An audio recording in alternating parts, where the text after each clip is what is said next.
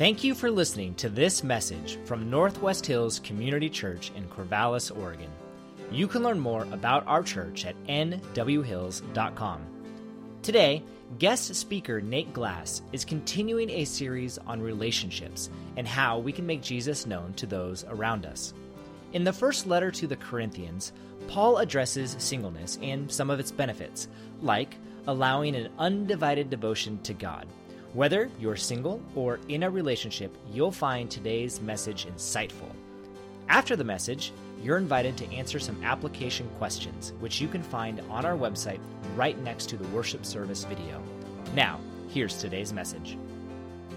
My name is Nate Glass, and uh, like Gary said, my wife and I have been uh, members here at Northwest Hills for uh, for about ten years, and we just we love this church.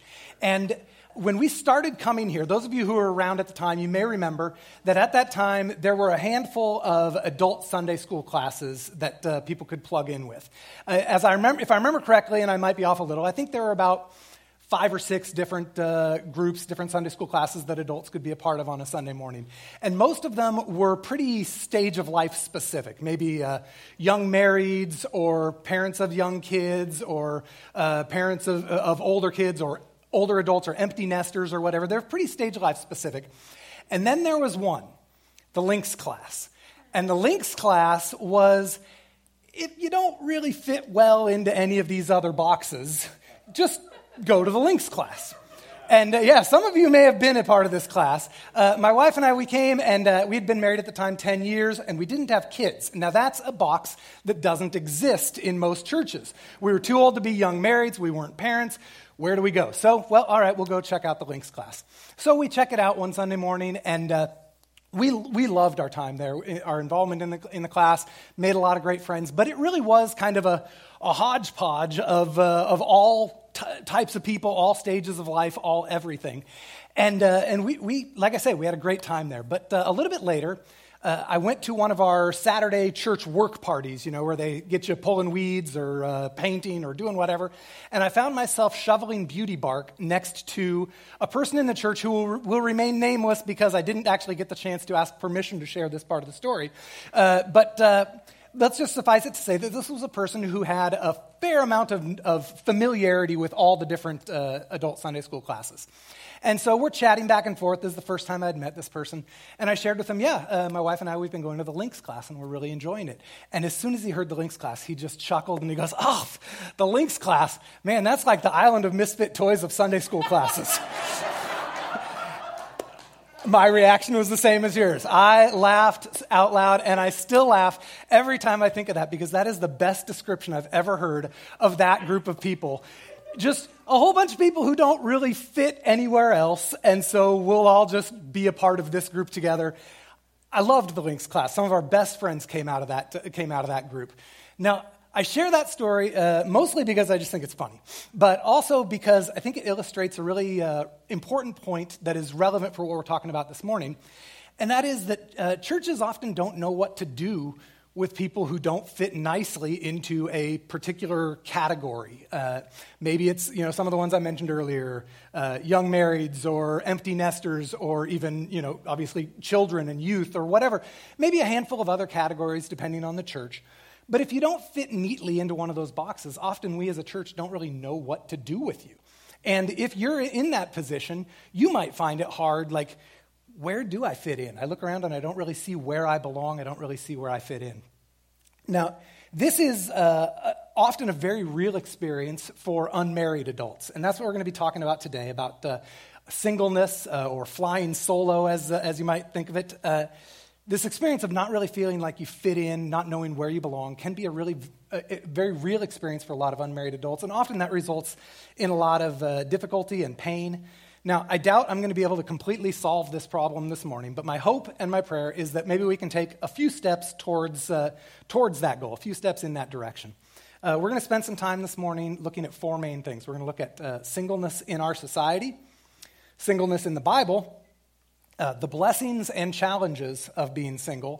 And then, because I suspect, I don't know for sure, but I suspect that there may actually be a few married people out here today, uh, we're also going to talk about uh, what does this mean for married people? Uh, what? Uh, so hopefully uh, everybody will have something that is of value that uh, you can take from, from our time today.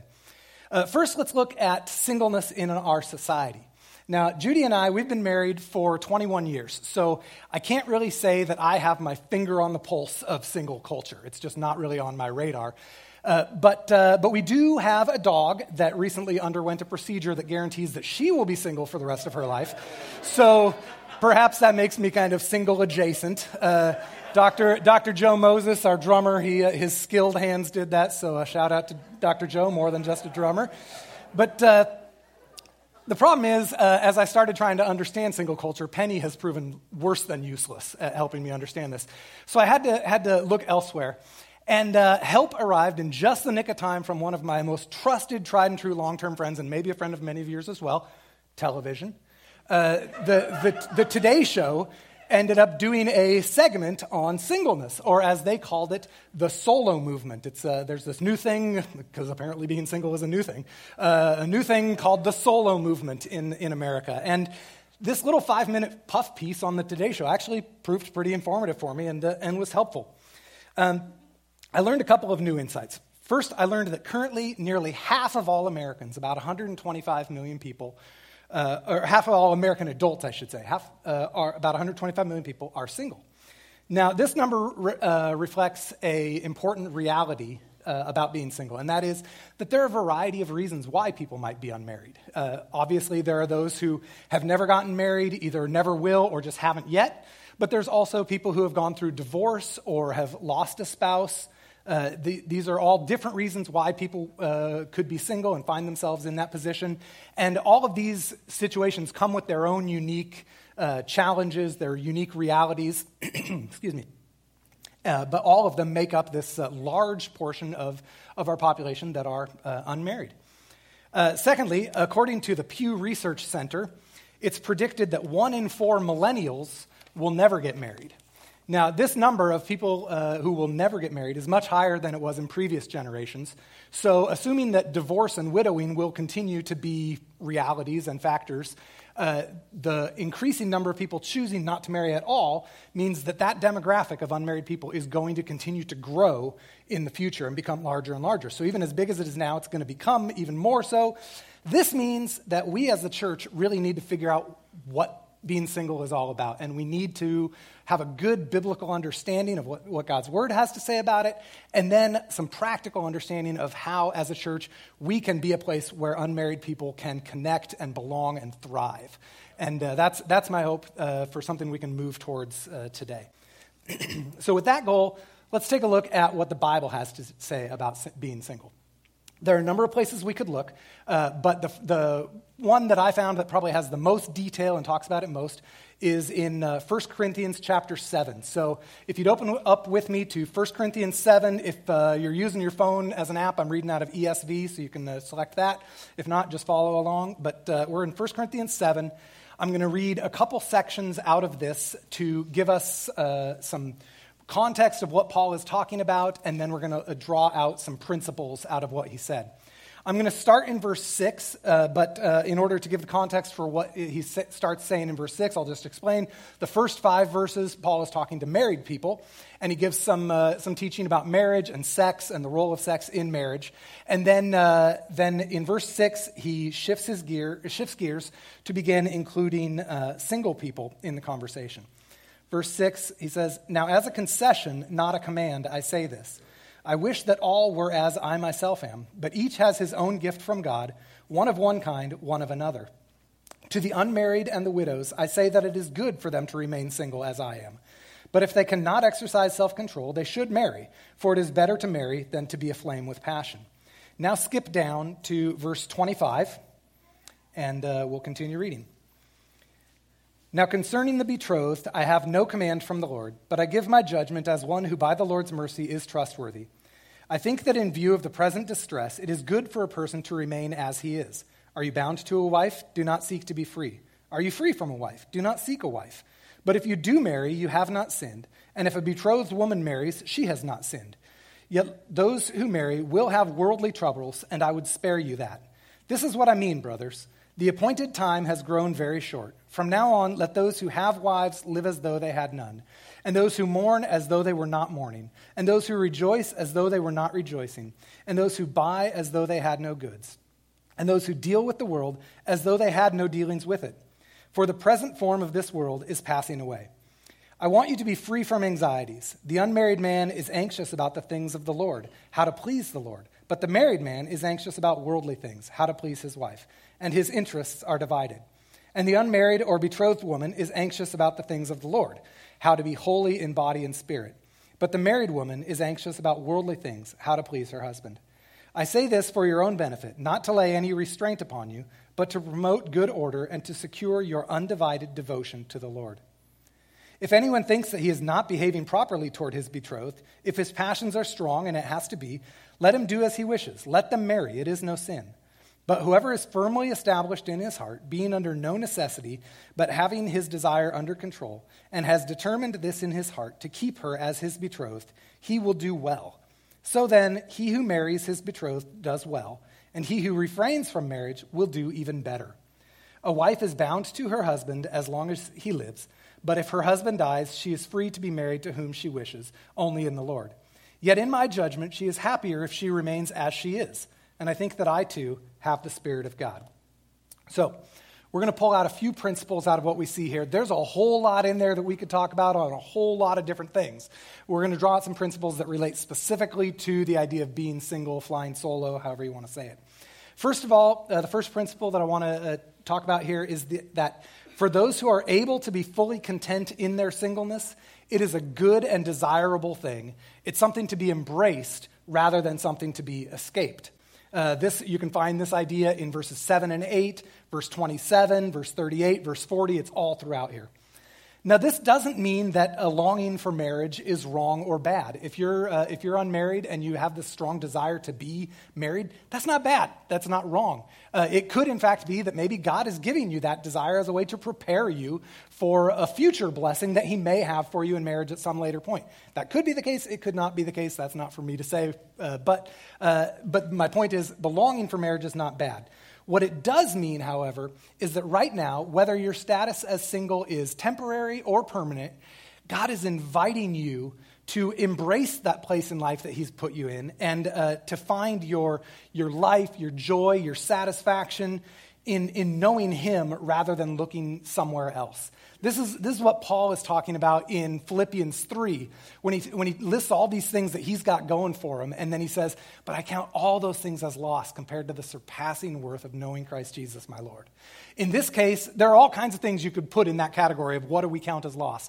But in this case, uh, it could be that desire for marriage, uh, that like, hey, yeah, that's that would be a good thing, and I and I hope that maybe the Lord will bless me with that.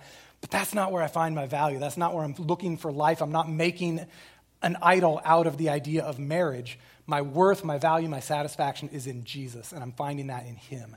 And that's what he, that's what he's inviting you to uh, as a, as a single person. Uh, the second principle is the ability to be uh, fully content in singleness is a gift which God gives to some and not to others. And for those that don't have that gift, marriage is a good option for for you. Now, the idea of singleness being a gift, Paul says uh, some have some have one gift, some have another. The idea that mar- uh, singleness is a gift is easy to misunderstand because often we think of gifts as like just this fun, wonderful thing just for me to enjoy. Hey, here's a gift. Wow, thanks. It's so much. I love this. This is really fun. That's not a biblical concept of gifts. Uh, to understand what uh, what the Bible uh, is talking about when when we hear the idea of gifts, there are a few different places we can go. The idea is that, uh, generally speaking, the gifts that God gives us are not primarily for our own benefit. They're for the benefit of others. Now, we see this concept in a bunch of places, but a, cu- a couple quick places we could look. In Ephesians four, Paul is talking about the gifts of the Spirit, the gifts that the Holy Spirit gives to believers, and uh, he lists a whole bunch of them. Uh, and in describing the purpose for these gifts, he says, to equip the saints for the work of ministry. So these gifts are given not primarily for the one who receives it, but to be a blessing to others. Uh, you could look at First Peter four ten, where Peter says, as each has received a gift, use it to serve one another. And this idea of gifts as a as a way to bless others goes all the way back to Genesis with the Abrahamic covenant, uh, covenant where God says, I will bless you so that in in you all nations will be blessed. You are blessed to be a blessing, not, not blessed to just have something great for yourself. So now that means that uh, this idea of singleness as a gift it gives this understanding of, of a gift really gives, I think, great value and dignity to being single. Uh, it's it's not about like, hey, you, you're single, well, quit your wine and you should be having fun. This is great. Being single is a gift. No, it's not that at all. It's much deeper and it's much more profound than that. God has given you a gift so that you can be a blessing to others. It also gives legitimacy to the, the pain and struggle that uh, that a lot of unmarried people feel, because it's not like, oh, you're just not appreciating your gift. It's like, well, yeah, it, it can it can be hard. I get that, because your gift isn't primarily for your enjoyment. So it makes sense that uh, it could actually be difficult, and that's that's okay. Uh, the third principle that, uh, that this passage talks about is that uh, being single allows for undivided devotion to the Lord. Uh, this is in uh, verses thirty-two to thirty-five. Uh, for the single person, there's the opportunity, if you choose to accept it, to experience deep, close fellowship with God and to be used by him in amazing, huge ways to bring him glory and build his kingdom. Uh, this is another thing that gives great value to uh, to the idea of, of being single, is that uh, you have this opportunity for undivided devotion to the Lord. Now, with this understanding of singleness according to the Bible, let's uh, look at some of the unique blessings and challenges that come with it. Uh, that same Today Show segment that I talked about earlier listed a few other uh, statistics and a few other uh, tidbits about uh, being single that I thought were pretty interesting. According to that same Pew Research Center study, single people exercise more, have more friends, and are more likely to volunteer in their community. Those are all good things, so that's cool. Um, a, a second study of over of ten thousand women in their seventies found that those women who had never been married were physically the healthiest, were the less, the least stressed, and the most optimistic uh, out of that, out of everybody in that group. Now, obviously, each person's experience in singleness is going to be different, and I have no doubt that uh, for some people, uh, may, maybe some of you in here uh, who might be unmarried, I'm not, I'm not uh, going to assume that these Uh, findings represent your experience. Your experience could very well be different. But my point in sharing these is to just to make an important point, and that is that being single can and does come with its own blessings. Um, from a biblical perspective, the primary blessing is what we looked at a moment ago in First Corinthians seven, thirty-two to thirty-five, and that's that opportunity for undivided devotion to the Lord. Uh, do you want to serve in the church? Well, uh, a single person probably has fewer uh, other obligations in life, and it's probably much easier to make time to do that. That doesn't exempt us married people from serving, but as a single person, uh, you have greater opportunity for that. And there's no shortage of service needs in the church. Uh, find find one that fits the way God has made you and wired you with your passions and things that you love to do, and, and find something that fits you well and plug in and serve in that way, because you are needed. Um Do you love your time with God in his word and his and in prayer and want to spend more time doing that? Well, you most likely have the freedom and flexibility in your schedule to carve out large, significant portions of time to spend studying God's word and in prayer. Uh, you can become an expert in God's word and really deeply know it and get to know him, get to know his heart by spending large, extended chunks of time in the word. Uh, you can pick a missionary or a ministry that really captures your heart and cover them in in daily, extended prayer. That's just a blessing that uh, that you can receive, and a blessing that others can receive through you, uh, through this opportunity for undivided devotion to the Lord. Now, the blessings, as, I, as I've said, the blessings that come with sing, being single are not necessarily uh, easy blessings. It requires a willingness to be content in the life that God has for you, whether that's a, a permanent condition or just a temporary condition, either way, but to be content there, even if it's not the life you would have chosen for yourself. And if you're unable to do this, these blessings will be much harder to experience. Uh, Jesus has some interesting things to say about uh, about this. In Matthew nineteen, so if you turn with me to Matthew nineteen, excuse me.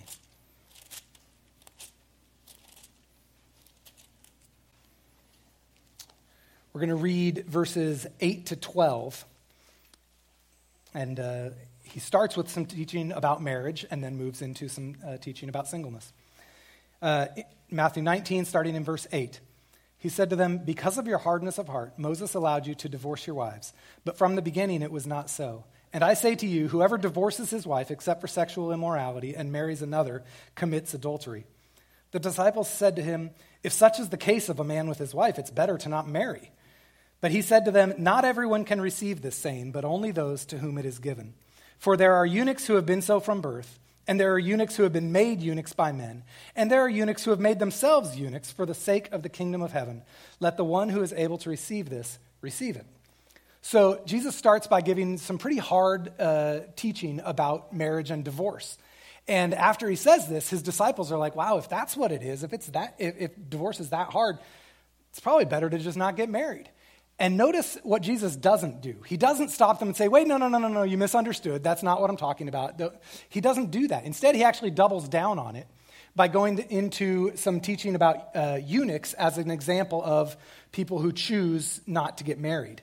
Um, the third uh, the third person he talks about is uh, the one who chooses to live as a eunuch uh, for the sake of the kingdom of heaven.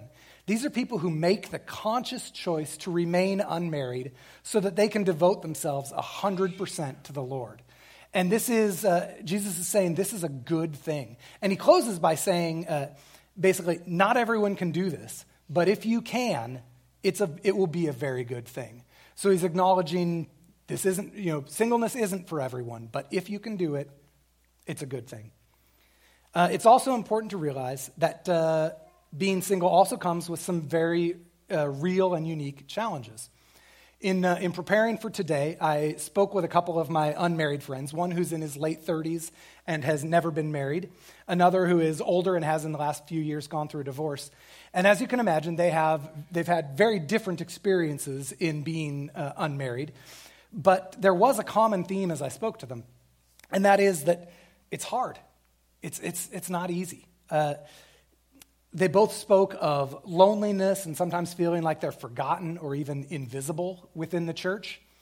And uh, when I when I asked my friend in his in his thirties if he had learned anything particularly significant about singleness, I, I kind of was expecting to hear some real profound, uh, well, yeah, here's what God has taught me about the blessings that come with being singleness, or here's what God has shown me about, or here's what I've observed about ways that the church could do better in, in connecting with uh, with singles. But he didn't have anything to say about that.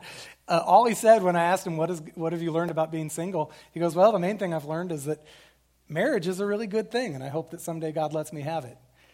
And uh, that kind of took me back a little bit, like, well, that wasn't the answer I was expecting.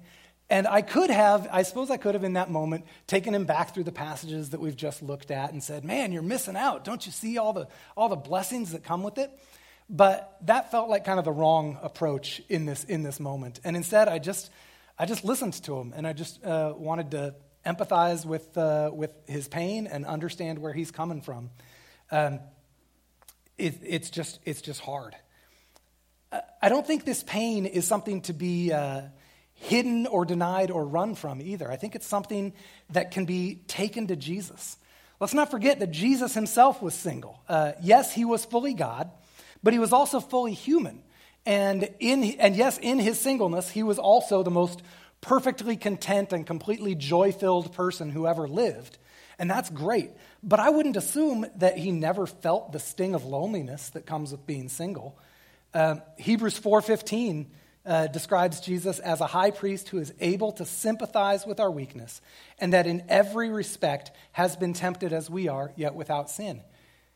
Whatever whatever your struggle is, whatever your difficulty is, and in, in the context of this morning, uh, if, if if you're unmarried and that's that's hard for you, Jesus has been there. Jesus gets it. He's felt that too. He understands it. And the very next verse, verse sixteen, says that because of this, we can with confidence draw near to the throne of grace, that we may receive mercy and find grace to help in time of need. Obviously, this speaks to way more than just singleness, but it does speak to it. And if you're single and experience loneliness, pain, sadness, a deep longing for marriage, you can take that to him. Uh, you don't need to pretend like it's easy when it's not. Um, he understands. He's been there. And he's promising to meet you right where you're at, meet you in your need, and give you what you need. Uh, now, to wrap up, I figure I should probably have something to say for the marrieds uh, here as well. So uh, when I started, I, I told you about the Links Sunday School class, that Island of Misfit Toys.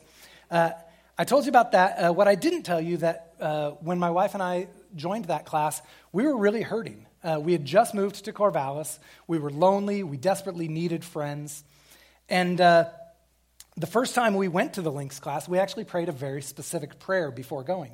We asked God if he would prompt someone in this class to invite us out to lunch after after church. We figured we'd be more likely to actually get to know somebody and develop a friendship if we actually went and did something with them, like going out to lunch versus just sitting next to them in church for an hour.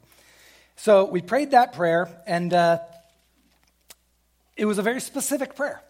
And God provided a very specific answer in the form of two people who will always, for the rest of my life, be, oh man, I'm going to tear up right now just thinking about these two. I love them so much. Right at the top of my all-time favorite people's list. I don't see them in here this morning. If you're here, wave your hand. If not, maybe they're second service people. Daniel and Natalie Morse. I love Daniel and Natalie. If you don't know them, get to know them. You will love them. If you do know them, you know what I'm talking about. They're fantastic. Uh, they were in that class that morning, and uh, having prayed that prayer of asking God to prompt someone to come and invite us to lunch, sure enough, they came up to us right after class and and said, hey, uh, we just wanted to introduce ourselves, and uh, we're wondering if you guys would like to go get lunch. And just the most amazing, mind-blowing, like, wow, that is literally what we asked for, and God literally did that.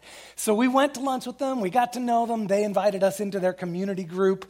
They became some of our best friends through the community group as well as through the Links class. We met so many of our other great friends, and it was just an immediate answered a prayer that God God gave us and met us in our moment of need.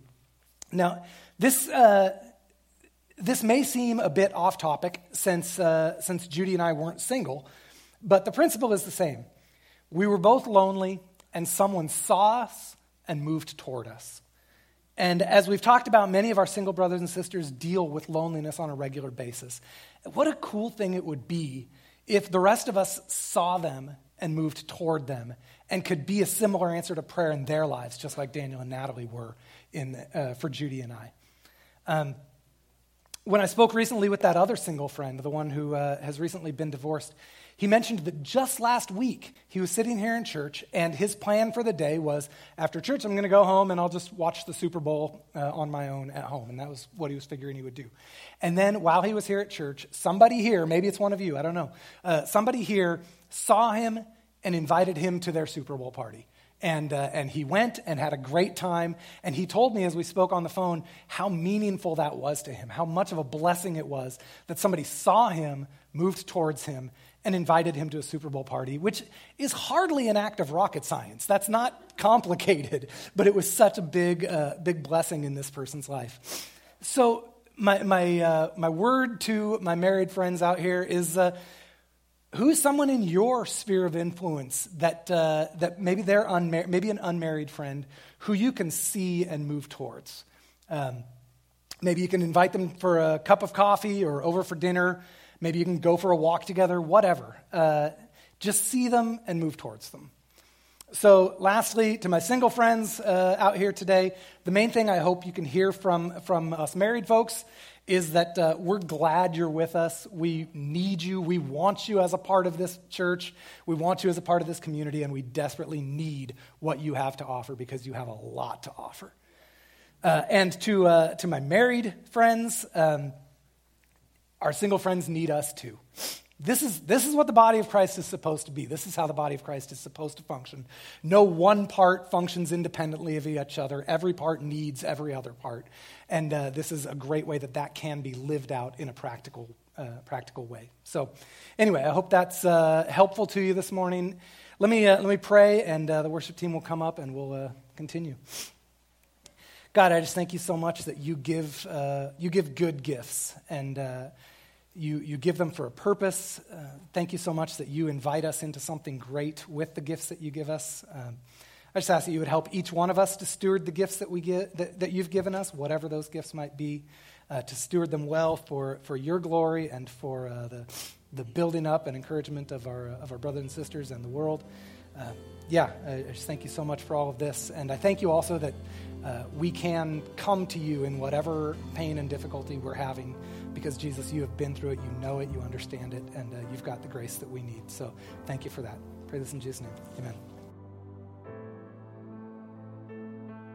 Thanks for listening to today's teaching from Northwest Hills Community Church. We hope you find ways to apply the gospel to your life. And be sure to check out our website, n w hills dot com, where you'll find ways to engage, including resources like our application questions. Thanks again for listening.